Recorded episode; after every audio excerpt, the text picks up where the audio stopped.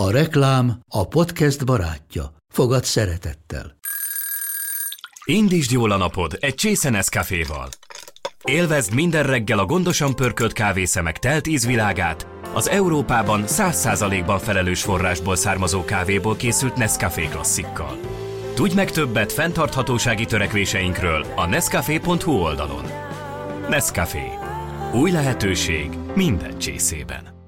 Ez reklám volt, jó volt.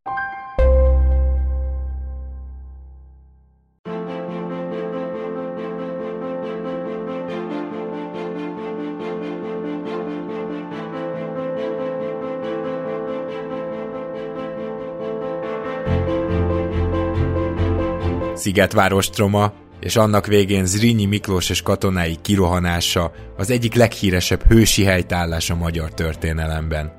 Számos irodalmi, zenei és egyéb művészeti alkotás örökítette meg, és Zrínyi örök helyet kapott a magyar hadvezérek dicsfalán.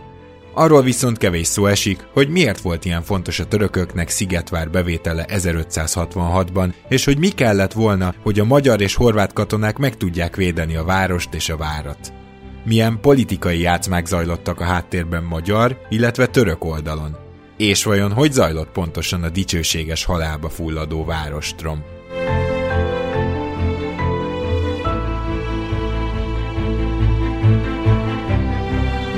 Ez az Itt és Akkor podcast. Rédai Gáborral és az idők nagy kalandoraival. Amit mondunk, az történelem.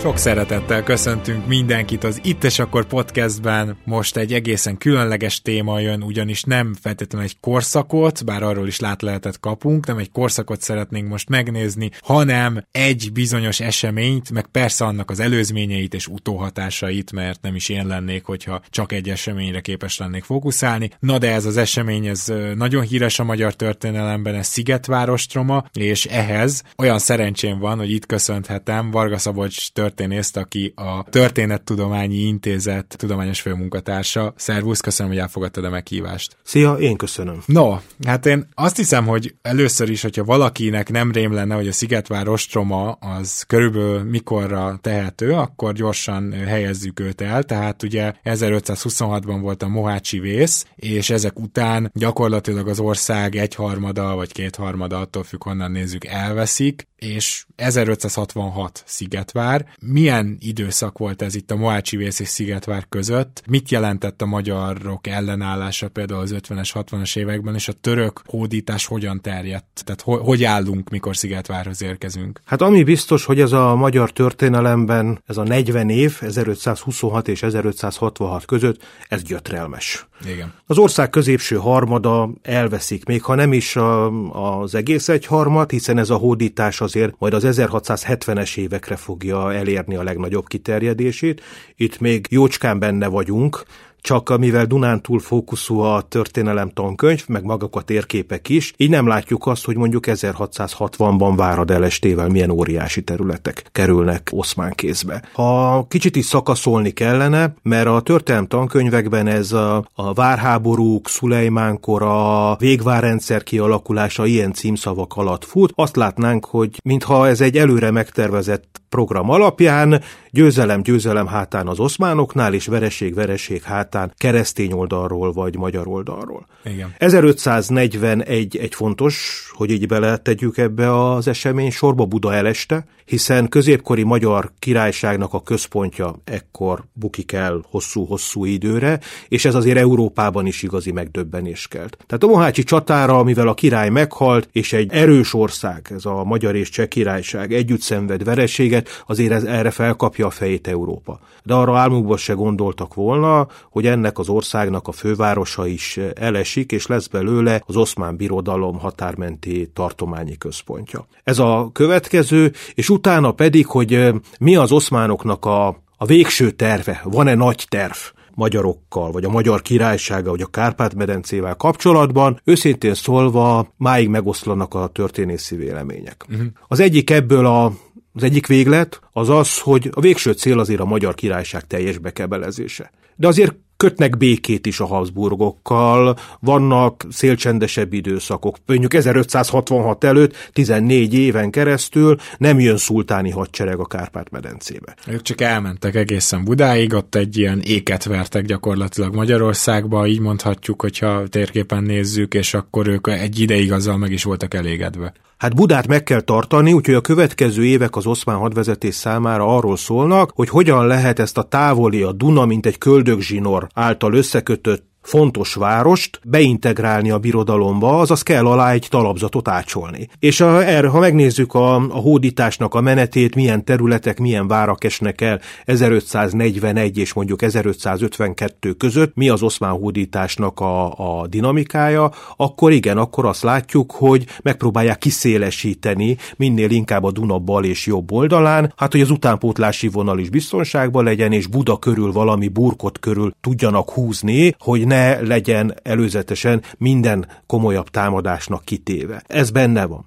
Tehát, hogy a másik véglet az oszmán nagy tervel kapcsolatban pedig, hogy valahogy konszolidálni tudják a Kárpát-medencei jelenlétüket. Attól tartok, hogy az előbbi közelebb áll a valósághoz. Aha, tehát akkor itt azért szeretek volna hódítani. Kevéssé ismert tény, hogy 1566 előtt 1556-ban is megpróbálták Szigetvárat bevenni. Na most itt ez a kérdés, hogy ennek keretében, hogy egyre távolabb a Dunától mentek, próbáltak egy ilyen folyosót létrehozni, és ebbe illet bele Szigetvár, vagy miért akarták már 56-ban is megostromolni? Azt hiszem, hogy a két ostrom között van egy a, alapvető különbség oszmán oldalról. 1556-os hadjárat, az nem egy szultáni hadjárat, hanem Ali Budai Pasa Gründol egy sereget több környékbeli szandzsákbéggel összefogva, de hogy ez beleillik abba, hogy Tolna után, Baranya után Somogy megyét is megpróbálják az oszmán birodalomba valahogy beleintegrálni. Tíz évvel később viszont már attól kell rettegni, ha lehet ezt a szót talán használni, hogy Szigetvár annyira megerősödik keresztény kézben, ezzel egy kicsit egyébként előre rohanok a beszélgetésben, hogy az egész addigi hódítás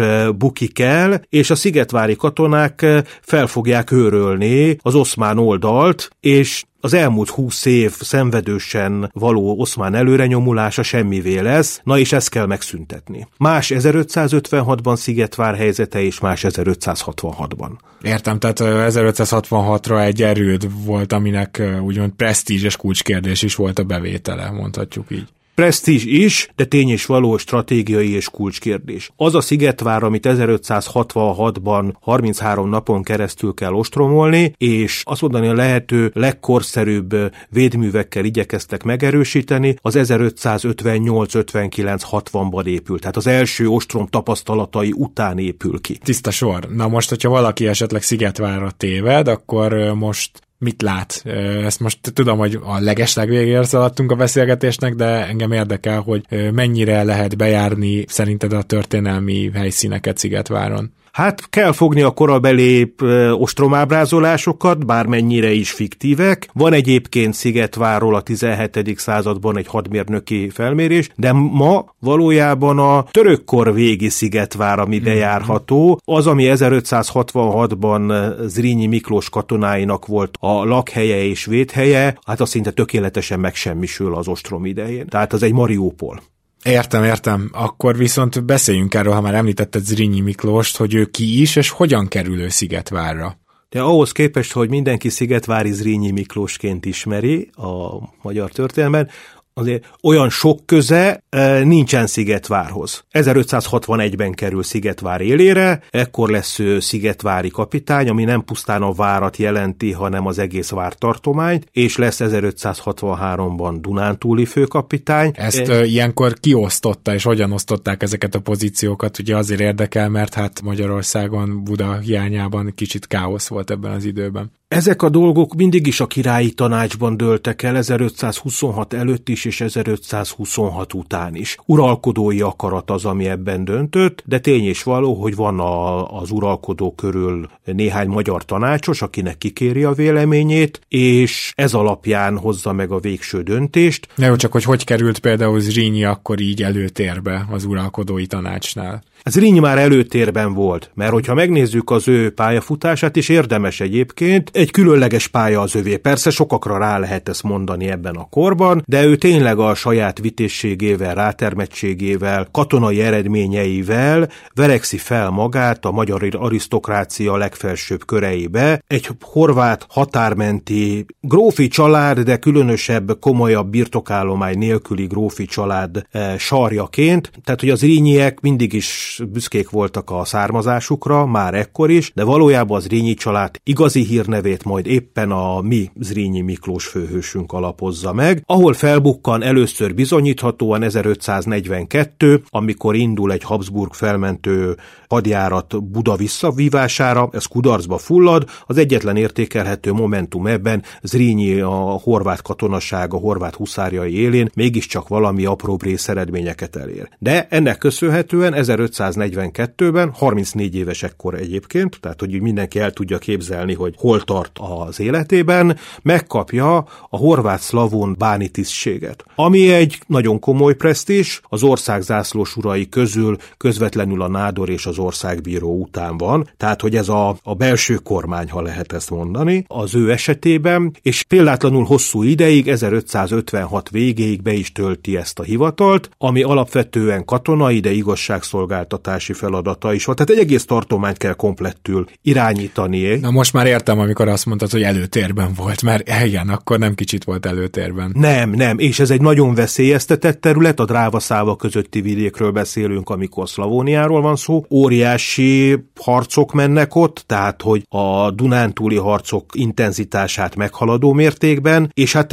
a Habsburg tartományoknak meg ez egy különösen fontos terület, mert ezen keresztül vezet az út belső Ausztriába, Krajnába, Karintiába és Steiermarkba, tehát egyáltalán nem mindegy, hogy itt meg lehet állítani az oszmán előre nyomulást, vagy nem, és Zrínyinek köszönhetően 1552-re jelentős területi veszteségek árán, de stabilizálja ezt a tartományt. Hát Úgyhogy ez, ez a, az ő pedigréje, amikor 1561-ben az lesz a kérdés, hogy na kiugorjon be az ekkor meghalt Horváth Márk helyére és ő maga kéri. Tehát kevesen vannak, akiknek fönnmarad a, a bejelentkezése a posztra, de ez Rényi ír, hogy hát ő meghalt, már mint Horváth már, én viszont akarom ezt a posztot. Aha, ez lehetett azért is, mert a hihetetlen nehéz, hát úgymond ma, mai értelembe vett horvát, illetve vajdasági területek megvédése helyett úgy gondolta, hogy most már inkább úgymond csak Szigetvárat szeretném védeni, vagy éppen, hogy úgy gondolta, hogy ez még fontosabb, vagy, vagy, tudunk-e valamit a motivációjáról, mert ez egy picit ilyen visszavonulásnak is hangozhat, hogy oké, rendben, én azért most már eleget kockáztattam itt az életem, akkor most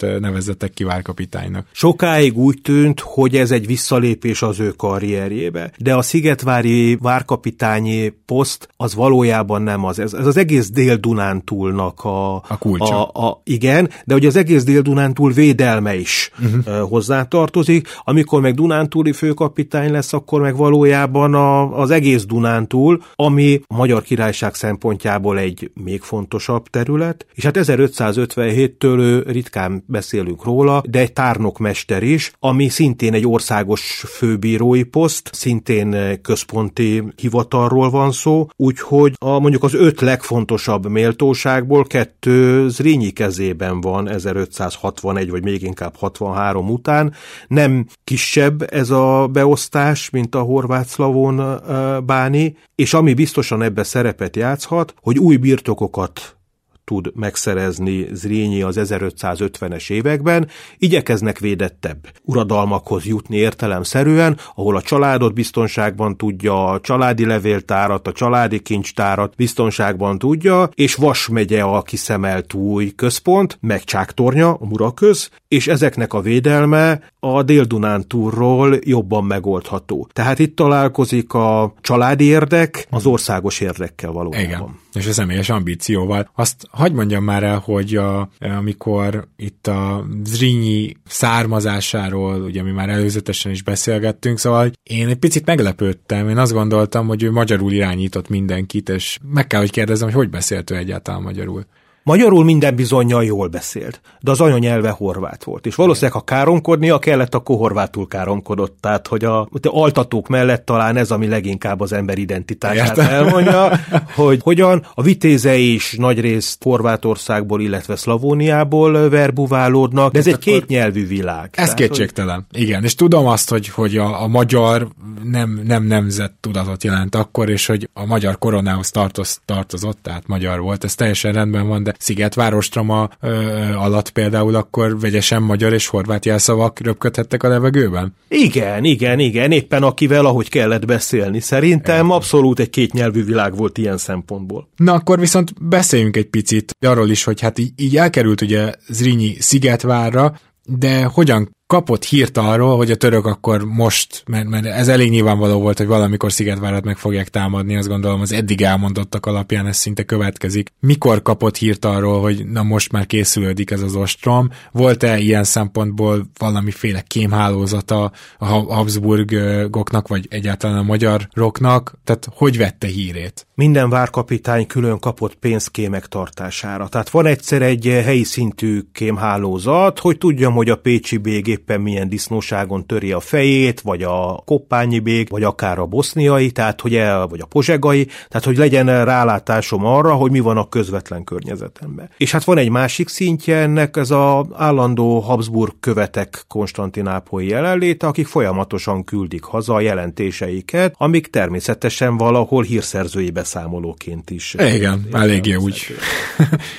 ha, hogy hol lökték meg a dominót, az valószínűleg egyébként valahol Szatmár környékén pöccintették meg először, ugyanis a Szigetvári ostrom az az erdélyi eseményekkel van összefüggésben. 1562 után újra kiújul egy jelentős konfliktus a Habsburgok, illetve János Zsigmond választott magyar király között. Ez a felső magyarországi vagy felső tiszavidéki területek hovatartozása kapcsán. Side 1565-ben megérkezik egy Habsburg monarchiában már bizonyított hadvezér, Lazarus von Svendi, vagy Svendi Lázár magyarosan, hát aki érti ezt a hadászat dolgot, és egy év alatt a legfontosabb városokat, Szatmár, Tokaj, Nagybánya meghódítja, és ezzel hát úgy néz ki, hogy, hogy megtöri az erdélyi, nevezzük mondjuk fejedelemségnek, de 1570 előtt azért ezt egy kicsit problémás. Ez a szapolyai féle államnak a tartását, attól lehet félni, hogy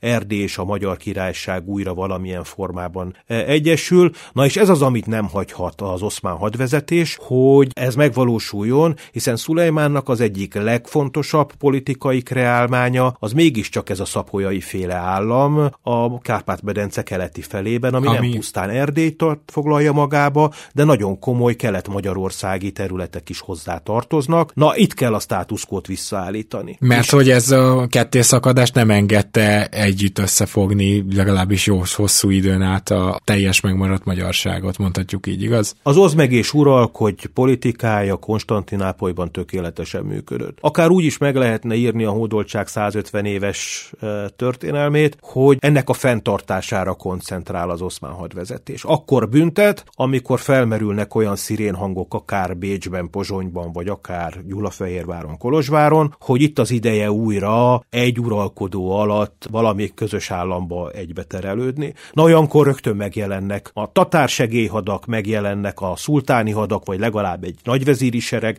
és annak általában nagyon komoly pusztulása következménye. És itt is ez történik. Tehát akkor tulajdonképpen Erdély érkezik megregulázni egy kicsit, a, vagy az erdélyi veredelemséget, bár még nem hívhatjuk így a török, de ennek a hadműveletnek a kapcsán ö, mentek el Szigetvárra, vagy ennek a lendületével? A két dolog összetartozik, és bele kell csempésznünk egy harmadik szálat, ez pedig Gyula várának a helyzete. 1566-ban nem pusztán Szigetvár esik el, hanem a, az ország másik vidékén Gyula. Gyula hasonló státuszú királyi végvár, mint eh, Szigetvár, és Kerecsényi László áll az élén, aki egyébként előtte Szigetvár kapitánya is volt rövid ideig.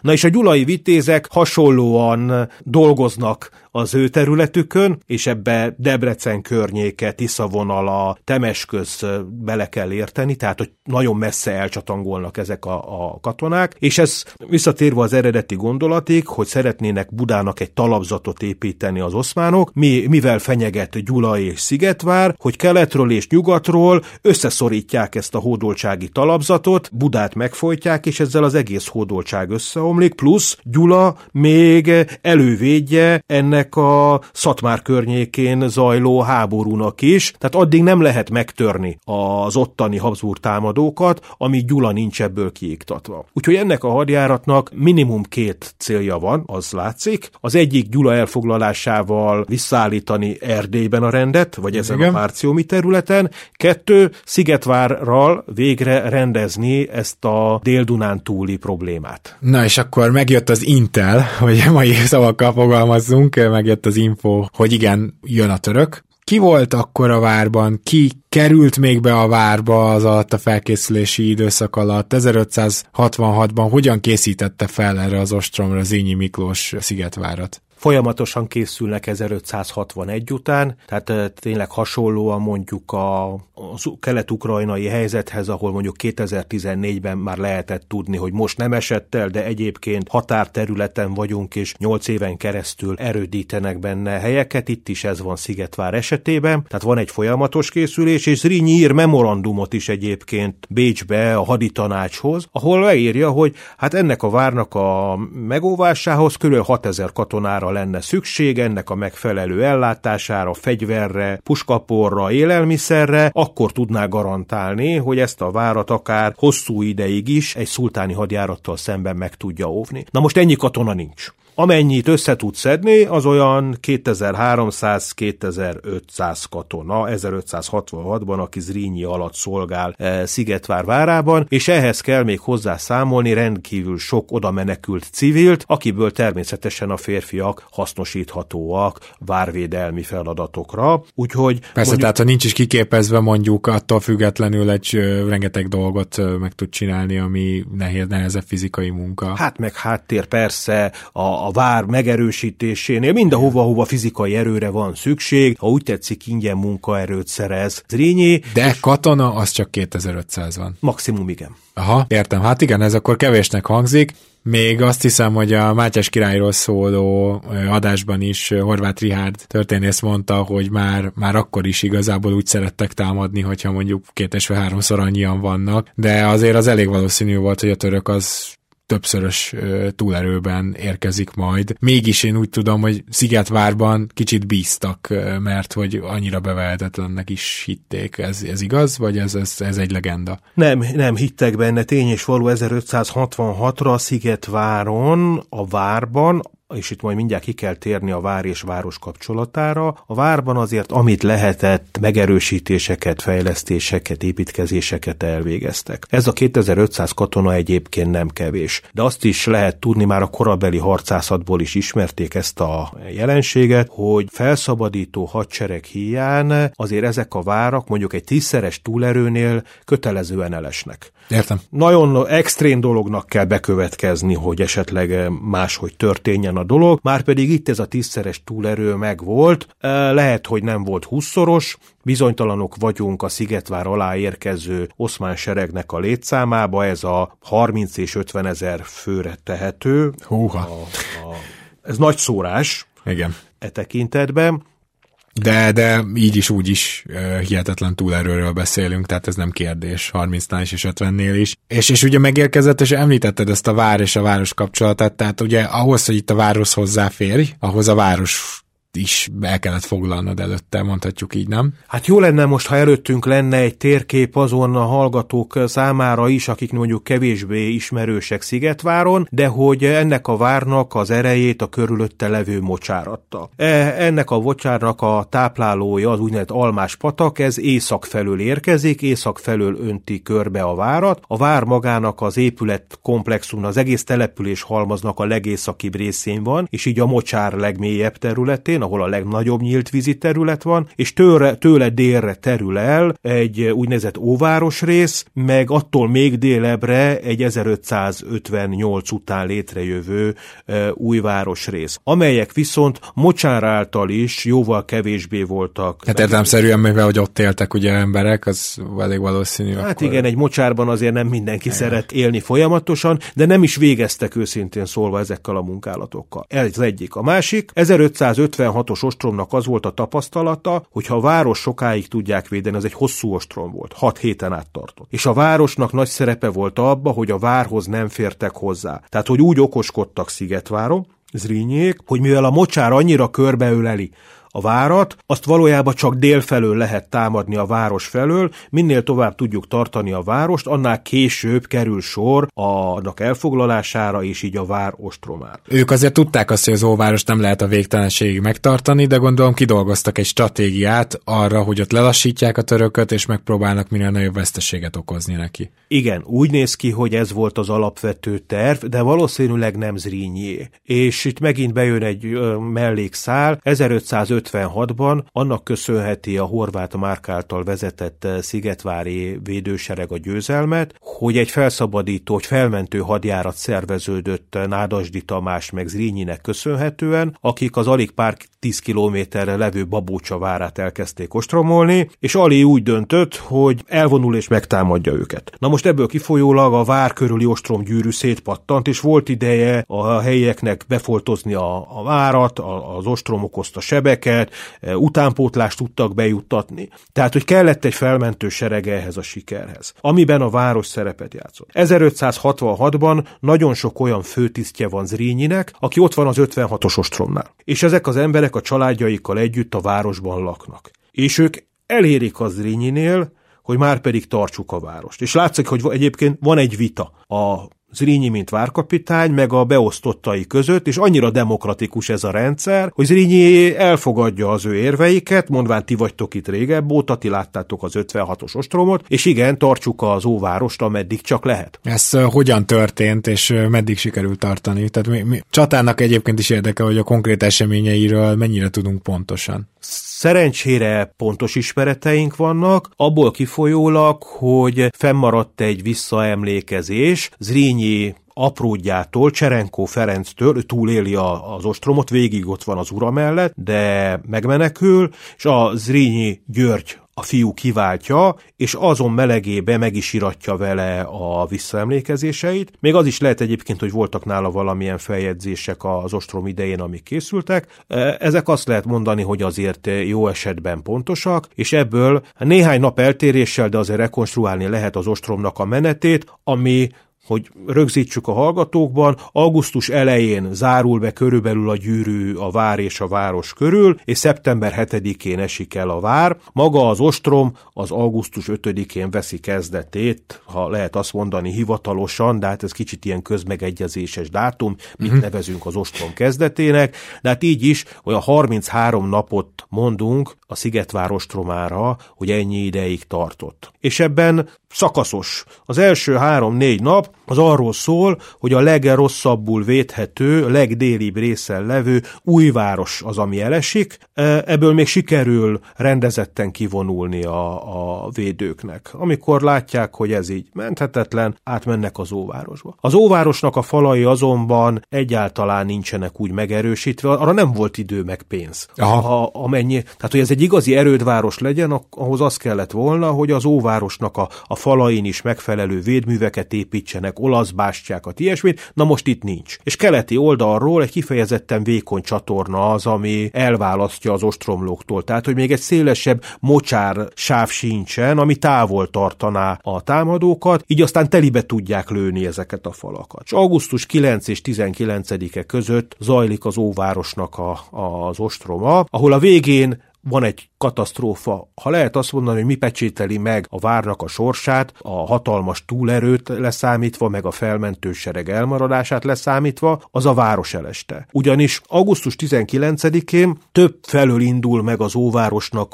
az ostroma, keletről, nyugatról és e, délről is, és amikor betörnek a nyugati oldalon az oszmánok, és Zrínyi elrendeli a visszavonulást, akkor ez a keleti oldalon harcolókhoz nem jut el ez a parancs. Aj, aj, aj, aj. És elvágják az ő visszavonulásuk útját a vár felé, és ott kb. 800 embert kaszabolnak le a védők közül. Ez egy óriási szám. Tehát, hogy nekik nem volt hova. És erre Zrínyi sem szám, erre nem számítottak, amikor lemodellezték, hogy mi várható rájuk. Hát ez, igen, ez volt akkor az első ilyen tragédia, de ha jól tudom, akkor a törökök még alagutat is fúrtak. A fúráshoz az kell, ugye, hogy alulról elérhető legyen a várfal, töve, és ehhez viszont le kellett csapolni a vár körüli mocsarat.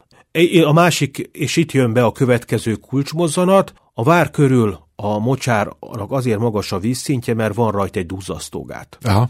És itt az a kulcskérdés, hogy ezt a gátat át tudják-e vágni az oszmánok, vagy nem. De hát magát az ostromot egy Ali Portug nevű e, figura irányítja, hát aki a neve is mutatja a portugál származású renegát, és hát ami a, az ő specialitása, az a várostrom. Aha. Ő előtte való évben már nem könnyű terepen Máltán bizonyított. És hát a Ali Portug irányítja itt a, az oszmán tüzérséget, meg az aknászokat, akik egyébként a világ legjobbjai közé tartoznak. Azért fontos elmondani, mert az Egri csillagok filmverziója után hajlamosak vagyunk azt hinni, hogy vannak a jól felszerelt magyar vitézek, e, meg van a tömegükben sok, de egyébként képzetlen, félmeztelen török katona. Igen. De hogy ez az oszmán hadsereg, ez egy harcedzett, nagyon jó harcértékű hadsereg, aki itt van. Janicsároktól kezdve, Spáikon keresztül, tehát hogy ezek... Itt egy komoly erő jött. Nem a futottak még kategória, ja. nem, ez, ez, egy, ez egy elit. Akik egyébként minden ilyen technikai tudás birtokában vannak, a hogyan kell ágyúval lőni, hogyan kell ágyúval falat bontani, ez egy bevett dolog náluk. Na és nekik köszönhetően a gátat átvágják, van még egy kétségbeesett kísérlet ennek a megakadályozására, ez a Szigeti Veszedelem című eposzban is szerepel, amikor Dandó és Radován hadnagyok engedélyt kérnek Zrínitől, és kapnak is, hogy 200 katonával kicsapjanak, és megpróbálják szétverni ott a ott dolgozó törököket, hogy megakadályozzák a gát átvágását, de hát pórul járnak. Tehát sajnos óriási veszteségekkel, maguk a, a, a parancsnokok sem élik túl, de sikertelen ez a kicsapás. Zrínyi többet nem is engedélyez egyébként ilyet. Végül is meghal a katonai ellenzéke eddigre az Igen. innentől lesz ő egyedüli főparancsnok a védőknek. Na de a víz lefolyik az átvágott töltésen, és extrém szárasság is van. Hamar szárad a mocsáralja. Na és így, így van lehetőség arra, hogy lassan, de biztosan fedezéket építenek, árkokat ásnak az oszmán utászok, és szépen elkezdik magukat beenni a vár két déli bástyájába, a délnyugati meg a délkeleti bástya alá, azért, hogy ott egy megfelelő lőporkamrát ki tudjanak alakítani, amit meg, meghordanak majd lőporral, azért, hogy utána felrobbantsák, és végül is így törjenek be a várba. Ez a terv. Ez a terv, és ez a terv valamennyire meg is valósul, de közben gondolom akkor a város felől is nyilván már a várnál járunk, tehát úgy, úgy kell elképzelni, hogy egyszerre több oldalról tudták itt támadni a várat? Igen, és ez az elmúlt évek egyik legújabb kutatási eredménye, ha lehet ezt mondani. Pár évvel ezelőtt Kelenik Józsefnek, meg Sokcsevics Dénesnek, meg Fodor Pálnak köszönhetően elkészült a Cserenko fordítás kritikai változata, és ebből azért az látszik, hogy abban is csalatkoztak Zrínyiék, hogy azt hitték, hogy a vár csak déli oldalról támadható ágyúval, mert hogy az oszmánok megtalálták azokat a száraz pontokat északnyugatra, meg keletre is, hogy a várat folyamatosan tűz alatt tudták tartani, csak először távolabb, aztán utána tudtak közelebb menni, hogy így nem lehettek biztonságban valójában a vár egyik részén se, és a másik probléma, hogy a várnak mégiscsak ez a déli része volt a leginkább megerősítve, ahonnan várták a legerősebb támadást, ehelyett folyamatosan mindenhonnan figyelni kellett, és ez egy nem kis alapterületű vár. Ha nincs sok katonám, és itt a, amikor beszorulnak augusztus 19-e után a magába a várba, ami egy ilyen kétosztatú, egy belső vár, meg egy külső várnak nevezett eh, részre oszlik, akkor van 600 katona, amit ja. pihentetni kell, sérültek már jelentős részben, mégis az összes falszakasz védelmét meg kéne oldani, na ez már nem egyszerű mutatvány. Igen, akkor itt már, itt már bajban voltak, és akkor utána jött ez a robbantásos művelet, ugye? Igen, augusztus 29-én még van egy ostrom, hát ugye Szulejmán annyira bizott ebbe a napba, hogy csak neki futott itt is, hogy hát ha, Óriási vérveszteséget szenvednek a törökök, de augusztus 29-én Zrínyi katonái még visszaverik ezt a támadást a várból. De szeptember 5-én akkor kicsit ellenmondásos egyébként, hogy mi robbant valójában. Az oszmánok robbantottak kívülről, illetve azt is lehet tudni, hogy Zrínyi a vár belsejében, közvetlenül a bástyák előterében ásott el puskapor. És hogy ez is berobban. Aha. És hogy ez a... Valami robban. Valami robban. És mivel a szárazság is van, szél is van, oldhatatlan ez a tűz, és nincs más hátra, a maradék 200 tényleg kataton állapotban levő katonával Zrínyinek a belső várba kell visszavonulni, ami csak egy nagyon vékony kis árok választ el a külsőtől, önmagába védhetetlen, az volt a főkapitányi rezidencia, meg egy belső raktár, de hogy az már nem volt egy külön megerősített hely, a szeptember 5-én végleg megpecsételődik a, a védők sorsa. Oké, okay, akkor muszáj megkérdeznem ezt is, hogy most látunk egy olyan ostromot, ahol először az elővárost foglalják el, jönnek egyre beljebb, és mint mindannyian tudjuk, a vége egy kirohanás lesz, ráadásul úgy törnek át, hogy alagutatásnak is robbantanak, és hogyha valakinek esetleg a gyűrűk urából a Helmszurdok ostroma eszembe, eszébe jutott, akkor közölném, hogy nekem is egyből, azonnal. Létezik, hogy Tolkien akár innen vette a Helmszurdok ötletét, vagy pedig voltak ilyen forgatókönyvű csaták még ebben a korban, tehát hogy, hogy, hogy, hogy hasonlíthat ennyire ez a kettő? Hát nem tudom, hogy az angol szépirodalomba vagy szakirodalomba eljutott -e a Szigetvári e, ostromnak a híre, ahonnan mondjuk a jeles szerző vehette volna az inspirációt, de körülbelül a kora újkorban így vívnak várat. Aha. Tehát, hogy az itáliai hadszintéren is így vívnak várat, meg a 17. században folyamatosan a francia és Habsburg határvonal erődrendszerénél ugyancsak ez a taktika. Mi filmekhez szoktunk, ahol azt látjuk, ágyúval lőnek sokat, füstfelhő, és a falak pedig vagy leomlanak, vagy épp elmaradnak. De a, az igazi csata azért, és erre az egri csillagokban is van utalás, hogy a föld alatt zajlik. A alagútásás, ott megpróbálni az ellenfelet lemészárolni, vagy ellenrobbantani, hogy elvegyék a kedvét a dologtól, hogy ez a korabeli ostrom technikának egy bevett fogása, egész Európa szerte, úgyhogy innen lehetett az inspiráció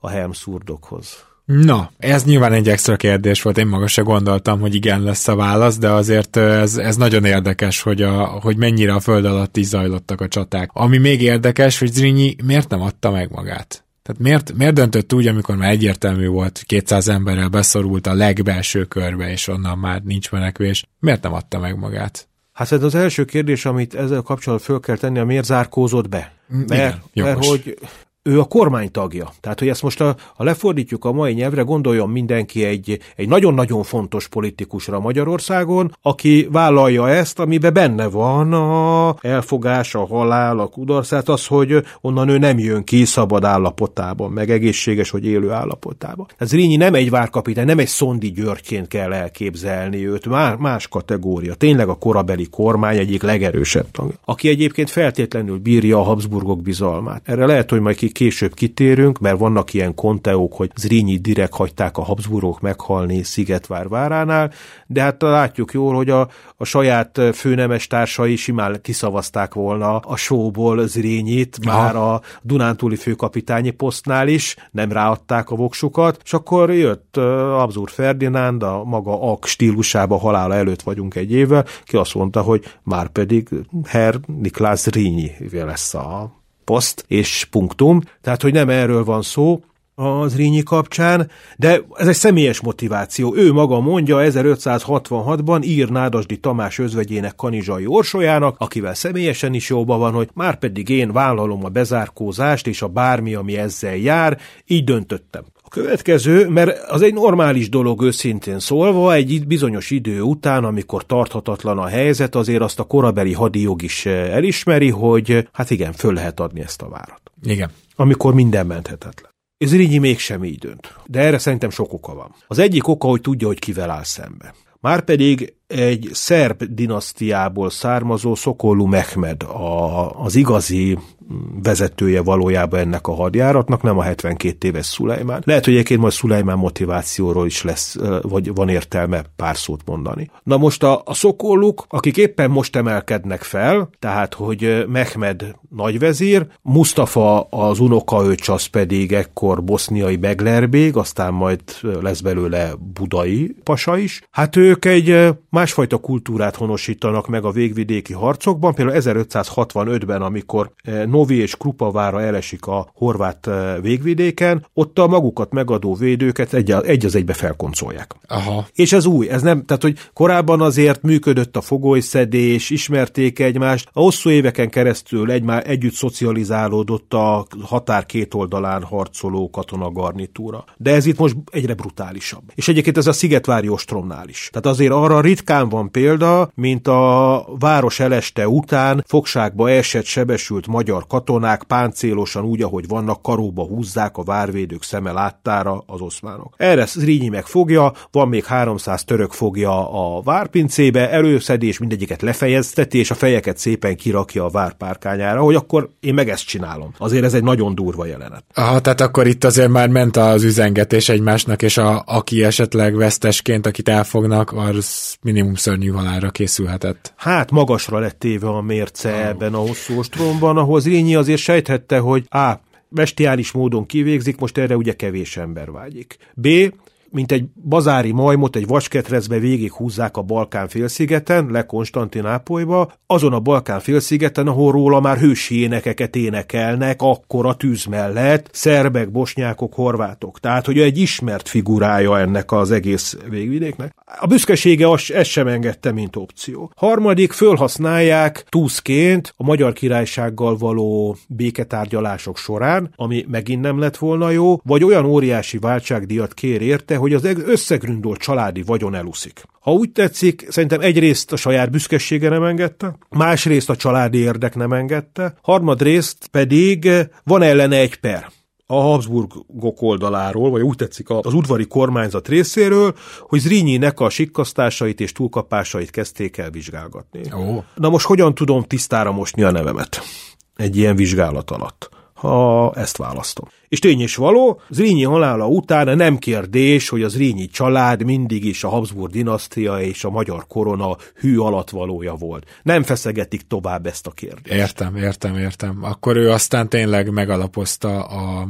a történelembe letett névjegyét, de azt meg kell, hogy kérdezzem, hogy tudott még nagy károkat okozni a kirohanással? Meglepte a törököket? Azt gondolom, hogy reális azt feltételezni, hogy ez meglepte a török hadat, illetve ki menekült kihalt meg? Er, ezekről tudunk valamit ebből a 200 emberből? Ha valamennyit tudunk. Igen, me- meglepte őket ez a kirohanás, szóval erre nem számítottak. De amikor 33 napja harcolsz, Két napja nem iszol, nincs benn víz. Uh-huh. A, fölötted ég minden. A csomó katona ott látta a saját szerettét meghalni, akár szomjan, akár sérüléstől, tehát hogy itt már mentálisan beszűkült tudatú emberekről beszélünk, akiket Zrínyi még egyszer fel tud lelkesíteni. Tehát azért az, ahhoz kell egy karizma, hogy azt tud mondani a katonáidnak, aki már mondhatták volna, hogy engem már nem köt a becsület, ha akarsz, menj ki egyedül, Igen. de köszönöm szépen, én nem, hogy már pedig kirovanunk. És Zrínyi tudatos tudatosan a halált választja, nem öltözik páncélba, díszes ruhát húz, nehogy véletlenül is félre menjen az a golyó, tehát hogy ő erre ah, értem.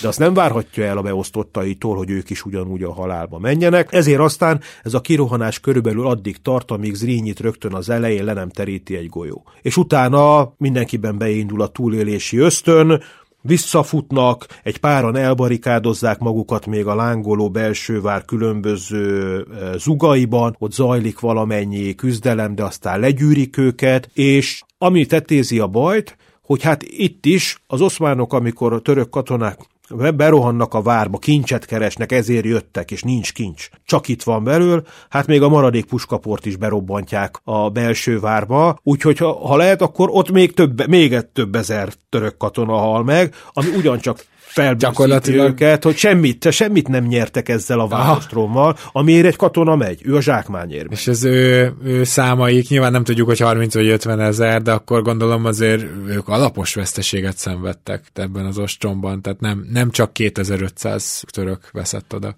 Nem, amennyire számolgatni lehet, olyan 20-25 ezer török katona az, aki elesik ebben a 33 napban. Ez egy óriási szám. És ez van egy összehasonlítási alapunk, egy évvel korábban Máltát négy hónapon keresztül ostromolják a törökök. Nem 33 nap, hanem 120 napon keresztül. Nem 2500 katona védi a máltai erődöt, hanem 9000. És ott is ekkora az, az oszmánok vesztesége. Tehát, hogy ez egy vérszivattyú, hogyha megnézzük, hogy mekkora területen mennyi idő alatt mennyi török katona esik el, úgyhogy ők végtelenül ugyanúgy kimerültek, a végén vérhas tizedeli őket, és nincs zsákmány. Tehát, hogy ez igen, a... Igen. És rákérdeztél az előbb a túlélőkre. Hát igen, mert magyar túlélők is voltak, hiszen, mint említetted, pont Zrinyinek az apródja. Cserenkó Ferenc, ő igen. például túlélt. Meg Zrinyi veje alapi Gáspár ugyancsak ott van, ugyancsak túlél. Egy pár emberről lehet tudni, valószínűleg a vakvéletlennek köszönhető. Olyan helyre bújtak, ahol az első vérgőzös pillanatban nem találtak rájuk. Aha. Aztán egy olyan ember ejtette őket fogságba, egy, aki egyébként ismerte. Végvári katonákról beszélünk egyrészt, nem csak a szultánnal ide érkező janicsárok, hanem akik egyébként is itt szolgáltak. Ismerhették is egymást.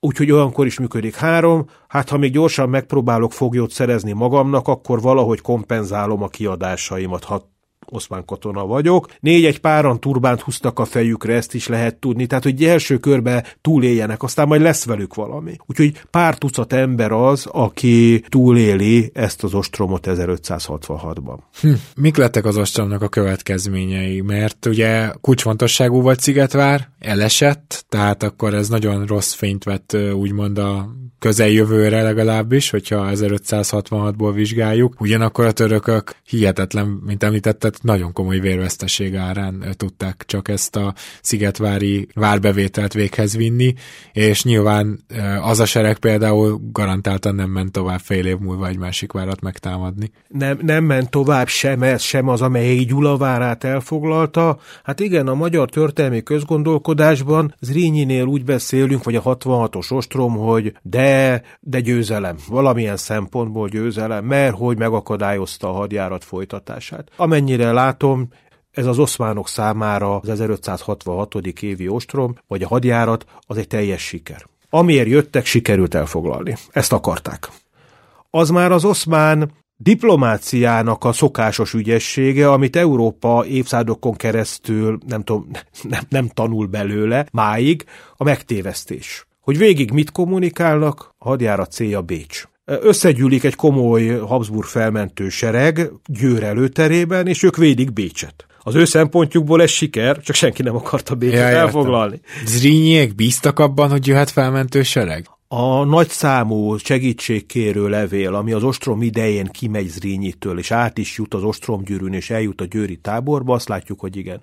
Ő bízott benne. Kerecsényék Gyulán nem is bízhattak, úgyhogy ott azért csoda, hogy 66 napig kitartanak július elejétől, vagy lehet, hogy pár nappal kevesebbig, de szeptember másodikáig, hogy ők úgy állnak ellent, hogy esélyük sem volt. Zrínyi szerintem bízott benne. Ő nem hitte azt, hogy cserben fogják hagyni. Ez cserbenhagyás volt ilyen szempontból? Győrből nem lehet Szigetvárat felmenteni. Ez pont az 1556-os hadjárat mutatja, akkor nem itt kellett volna gyülekezni, hanem a Mura és a Dráva mentén kellett volna előre nyomulni, és akkor lett volna esély elvonni a szultáni hadakat, de hát ha Bécset akarom védeni, akkor ugye nem a Murához megyek, hanem Tiszta a Mura mellett vagyok. Persze. Amiben elmarasztalható a Habsburg hadvezetés, hogy nem próbálkozott meg mondjuk Esztergom ostromával, vagy Buda felé, vagy Székesfehérvár felé, és ebből is látszik, hogy az oszmánok felkészültek erre, Székesfehérvárat nagyon erősen megerősítik, tehát ott sem tudnak átjönni. Fehérvár ostroma lehetett volna talán egy olyan, amire kénytelen az oszmán hadvezetés valahogy reagálni, de a korban így működik a keresztény hadvezetés. Máltánál négy hónapig gondolkoznak azon a Habsburgok, hogy küldjenek-e felmentést. Négy hónap. Oh. Itt nem volt ennyi idejük kitalálni, hogy mozdulni kellene valamire, és le is szerepel a, a Habsburg kémszolgálat. Október 29-én tudják csak meg, hogy a szultán meghal. És még október közepén is abban a hiszemben vannak, hogy a, a szultán Budán fog telelni, amikor már rég mennek visszafele. Tehát, oh. hogy ezért ez, ha, értem. Ez, ez gyenge. Azért ez így, így záró gondolatként elmondanám, hogy azért ez egy érdekes hát betekintést mutat nekünk abba a helyzetbe is, hogy az oszmán birodalom nem csak csak erőből terjeszkedett, hanem az ő hadi zseniük és az ő tapasztalatuk és, és hadigépezetük az igenis nagyon erős volt, és nem, nem az volt, hogy mindenhol feltétlenül többen voltak, vagy állandó túlerőben, persze legtöbb helyen igen, de azért ez egy nagyon erős hadigépezet is volt, amit tényleg valahogy csoda, hogy Magyarország és Habsburg király végül megállított. Hát az állandó túlerő is egy logisztikai szervezés kérdése. Tehát ha egy időbe egy helyre tudok hozni annyi katonát, akkor azt jól szerveztem meg. Ha meg nem, akkor nem. És mi mindig az elefántból, ebből az oszmán birodalomból csak az első két lábát látjuk, ami éppen ránk tapos, de nem látjuk az egész elefántot, ami ott van Egyiptomban a lába, meg ott van Perzsa területeken, meg Damaszkusz környékén ennek a, a lába, de tény és való, hogy az oszmán katonai hadvezetés naprakész információkkal rendelkezik egyébként a Kárpát-medencéről. Személyre szólóak tudja, hogy ki kicsoda a történetben. Értem azt is tudja, mihány kilométer, mennyi gabonát kell felhalmoznom, mennyi szénát kell felhalmoznom egy hadjárathoz, mennyi élő állatra van szükségem, mely, mindent nagyon jól ki tudnak számolni, és hát pont ez a logisztika az, amiben fel kell nőni nyugatnak, és ebben leszünk majd a 17. század végére megfordulva az erőviszonyok, ebben leszünk igazán jók. Altisztképzés, tűzfegyver használat, na és logisztika. Egészen idáig, a 16. században több katona hal meg keresztény hadjáratokban, betegségekben, alultápláltságban, mint harcban. Mint harcban. Igen, Aha. igen. Aha, értem. Na hát ez viszont már messzire vezet, viszont most azt hiszem, hogy Szigetváros tromát végig is vettük, és talán egy picit betekintést nyertünk ugye a korba is. Van-e bármi érdekesség, ami szerinted kimaradt és érdemes megemlíteni? Hát ha már feldobtam Szulejmán szultánnak a a miért volt egyáltalán Szigetvár alatt, akkor lehet, hogy erről érdemes beszélni, mert megint a mi fejünkben az van, hogy ez az, ugyanaz a Szulejmán, aki 1521-ben ott van Nándorfehérvárdál, 26-ban Mohács, 41-ben Buda alatt, csak közben megöregszik. És ez a Szulejmán az utolsó tíz évében, tehát mondjuk 1557-58-tól kezdve, ilyen szakít az addig életmódjával. Megrodjam, családi okai is vannak, azért a családján belül őt nagyon csúnyán viselkedik, hát a saját fia kivégeztetése ott, ott egyáltalán nem működik jól, és ilyen, ilyen aszkéta életet kezd el élni, lecseréli a fényűző udvartartását, de hát ezt egyre rosszabbul nézik egyébként a környezete is, hát nem egy ilyen szultánt várnának. Tehát van egy legitimációs probléma élete végén Szulejmánnak, hogy kéne valamit mutatni szultánon, mert most már berosdásodott a kardod, hol vagy te, mint aki hithű muszlimként vezeted a szent háborúra a seregedet, és a másik tényleg nem mozdul ki. Miért jön el mégis erre a hadjáratra, ahol hónapokon keresztül az, az a találgatás cunami van a követek beszámolóiba, a szultán már szinte meg is hal. A szultán egy kicsit jobban van. A szultán egy kicsit jobban van, de elindulni nem tud. A szultán megint meg akar halni. Tehát, hogy ez a, az ő egészségi állapota a bizonytalansági faktor ebben, és a személyes véleményem az, hogy Szulejmánt öreg, idős ember. Valójában Szokolú Mehmed föl paprikázza, nagyon is tudatosan, hogy akarjon hadba vonulni. Mert mi van akkor, ha ő, mint nagyvezír elmegy, neki igen. kell, és közben Szulejmán meghal otthon. Nem tud beleszólni az utódlási küzdelem. Igen, igen. Márpedig neki van egy jelöltje, a Szelim nevezetű, egyébként részeges Szelim becenéven futó fiú, akit ő szeretne, mert ő tudja, hogy őt fogja tudni irányítani. És szerintem Szulejmánt ezért veszik rá erre a hadjáratra, hogy legyen itt, bármi is történik, akkor Szokolú Mehmet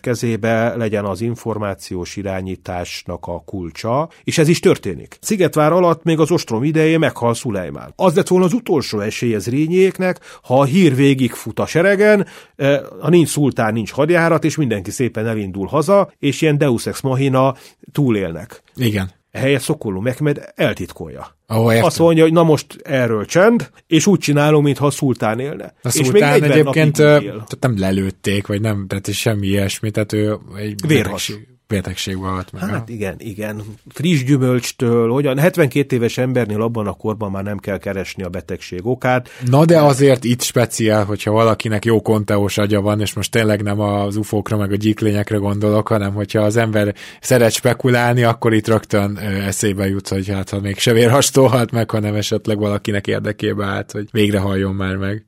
E, biztosan voltak ellenségei, de nem hiszem, hogy ilyen kiélezett helyzetben úgy néz ki. Szokolú Mehmet például nem bánta volna, de valószínűleg nem, nem ekkor. Van egy hírünk arról, hogy mondjuk ragúzai e, követek megjelennek a szultán táborában, tisztelgő látogatást tenni, és hát ők friss gyümölcsöt hoznak. Na most a vérhasnak az egyik alapja a friss gyümölcs. Hoppá. Friss, de mosatlan gyümölcs, amitől el lehet kapni, de az egész táborba tombolt. Értem, értem. Tehát akkor az a valószínűbb, hogy az egyszerűbb uh, magyarázata helyes, és akkor tulajdonképpen uh, Szokolú uh, Mehmetnek a, a, a számítása bejön végül, azt mondhatjuk. Ezzel, hogy eltitkolja, megnyerik a Szigetvári csatát, és akkor utána bele tudott szólni még az utódlásba is. Mehmet szeptember 7-én délután már küldi a futárt Szelimhez, hogy azonnal indulj el a sereg felé. Nándorfehérvárnál találkoznak, egészen odáig a sereg sem tudja, hogy a szultán már koporsóba utazik velük, és ott helyben, amikor megérkezik az új szultán, akkor bemutatják, hogy Szulejmán halott, az új szultán meg itt van, és ezzel lehet kiküszöbölni bármiféle lázadást. Ezt Mehmed politikai ügyességének kell betudnunk. Nem mondanák zsenit, mert a magyar történelemben igen gyászos figura az a Szokolú Mehmed. Igen. Akkor, ha most nem is feltétlenül pozitív hangnemben, de véget ért az adásunk, mert hogy nagyjából ennyivel készültem. Én nagyon szépen szeretném megköszönni Szabolcs, hogy rendelkezésemre álltál, és remélem, hogy a kedves hallgatók is annyira élvezték ezt a beszélgetést, mint én. Én köszönöm a meghívást, de hát mégiscsak a pozitív végkicsengés meg az, ami Zrínyivel halála utána történik, hogy most olyan kultusza van, amilyen a legtöbb magyar uralkodónak nincsen, és ez egy határokon átívelő, ez nem csak magyar magyar kultusz, hanem Horvátországban is ugyanolyan jól ismerik, de egyébként cseh területen vagy osztrák területen is ismerős az ő neve meg az ő alakja. Hát Zrínyinek ez jutott a hősi kirohanás után, hogy lett egy nagyon nagy hősünk évszázadokon keresztül, akit fel tudunk mutatni a török ellenes védelmi harcokból, hogy na hát egy igazi hazafinak így kell viselkedni. Lehet, hogy ebben a témában még majd lesz még egy podcast, én akkor is szívesen várnálak, hogyha van kedved. Köszönöm szépen a meghívást. és kedves hallgatók, nektek pedig természetesen a figyelmet köszönöm, és most ezennel búcsúzik Rédai Gábor, valamint a segédszerkesztő Katona Csaba, és a producert párusunk Hampuk Rihárd és Román Balázs és persze a következő hetekben is jövünk, lesz itt és akkor podcast, a történelem minden régiójából igyekszünk válogatni a témákat. Remélem, hogy ti is várjátok már a következő adásokat, mert amit ma mondtunk, az már történelem. thank you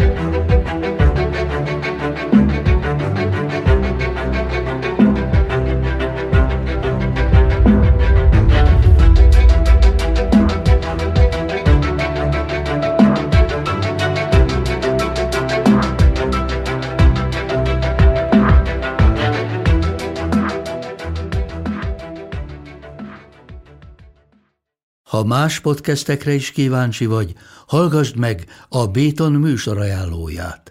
El tudod képzelni, hogy a podcastet, amit éppen most hallgattál, fél év múlva már a mesterséges intelligencia generálja? Mi sem. De ha érdekel, eljött már a gépek lázadása. Hallgass bele az Embertelen podcastbe. Orsós Lajos vagyok, a műsor házigazdája. Egyelőre még élőben. Egyelőre. Fedezzük fel együtt, hogyan ismerkedik, randizik, mesél és vitatkozik Betty és Péter, két teljesen mesterséges intelligencia. Lajos, a podcast címét mond még egyszer, Léci. Oké. Okay. Embertelen podcast. Ez egy Béton Podcast.